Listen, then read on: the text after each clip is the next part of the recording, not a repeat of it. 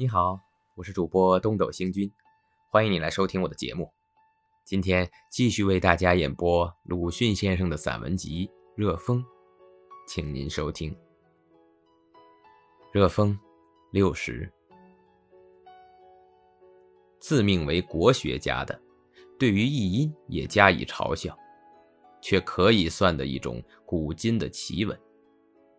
但这不特显示他的昏愚，实在也足以看出他的悲惨。倘如他的尊意，则怎么办呢？我想，这只有三条计。上策是，凡有外国的事物都不谈；中策是，凡有外国人都称之为洋鬼子。例如图介纳夫的《猎人日记》，郭歌里的《巡案史》，都题为。洋鬼子著。下策是，只好将外国人名改为王羲之、唐伯虎、黄三泰之类。例如，进化论是唐伯虎提倡的，相对论是王羲之发明的，而发现美洲的，则为黄三泰。倘不能，则为自命为国学家所不懂的新的音译语，可是要侵入。真的国学的地狱里来了。中国有一部《流沙坠简》，印了将有十年了。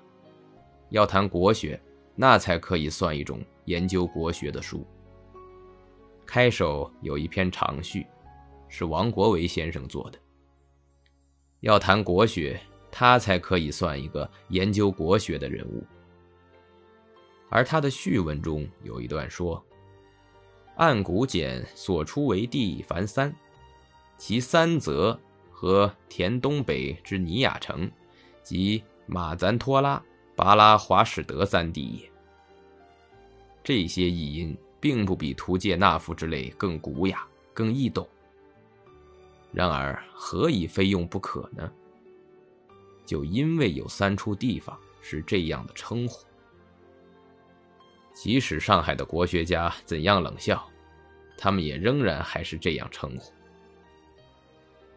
当假的国学家正在打牌喝酒，真的国学家正在稳坐高斋读古书的时候，莎士比亚的同乡斯坦因博士却已经在甘肃、新疆这些地方的杀气里，将汉晋简读绝去了。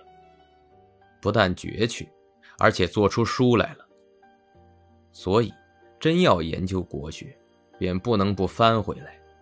因为真要研究，所以也就不能行我的三策：或绝口不提，或但云得于华夏，或改为获之于春申浦畔了。而且不特这一事。此外，如真要研究元朝的历史，便不能不懂图介那夫的国文。因为单用些鸳鸯、蝴蝶这些字样，实在是不够敷衍的。所以中国的国学不发达则已，万一发达起来，则敢请恕我直言，可是断不是洋场上的自名为国学家所能测足其间者也的了。但我于序文里所谓三处中的马赞托拉、巴拉华史德。起初却实在不知道怎样断句，读下去才明白，二是马赞托拉，三是巴拉华史德。所以要清清楚楚地讲国学，也仍然需欠外国字，需用新式标点的。好了，今天就为您播送到这里了。